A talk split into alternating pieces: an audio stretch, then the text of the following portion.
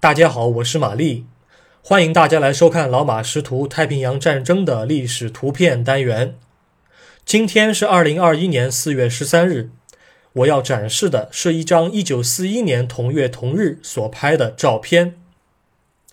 一九四一年四月十三日，日本外相松冈洋右正在莫斯科签订苏日中立条约，此条约的有效期为五年。自一九四一年四月二十五日起正式生效。苏联方面签署本条约的代表为苏联人民委员会主席、外交人民委员莫洛托夫同志。苏日中立条约签订之后，苏联逐渐减少了对我国抗战的支援，同时也确保自身可以集中精力对付西面的德国纳粹。日本方面也加大了侵华的力度。因为苏联的中立，使得我国的后援力量又少了一个。尽管条约于当年四月底生效，但是日本北上进攻苏联的意图并没有被完全打消。同年七月和八月，日本帝国陆军在东北地区增兵，准备以关东军特种演习为掩护，趁机击溃苏联的远东部队。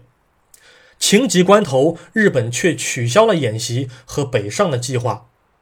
他们认为自己的德国盟友无法拿下莫斯科，而且一旦北上，本国的海军将无法发挥作用。在美国石油禁运的背景和刺激下，日方最终还是选择了南进的计划。毕竟，河属东印度的油田还是非常的富饶的。有学者认为，日本放弃北上是因为诺门罕之战结局比较悲惨。本人对这样的观点持否定态度。日本发动侵略战争是由日本本国的国情所决定的，是内部矛盾外部化的重要途径。日本的国策不由某一场战斗的结局所决定。如果日本人一旦被打就怂，那么就不存在十四年抗战和四年的太平洋战争了。更不可能，日本人在菲律宾海海战之后还采用神风特工的方式阻挡美军的航母舰队了。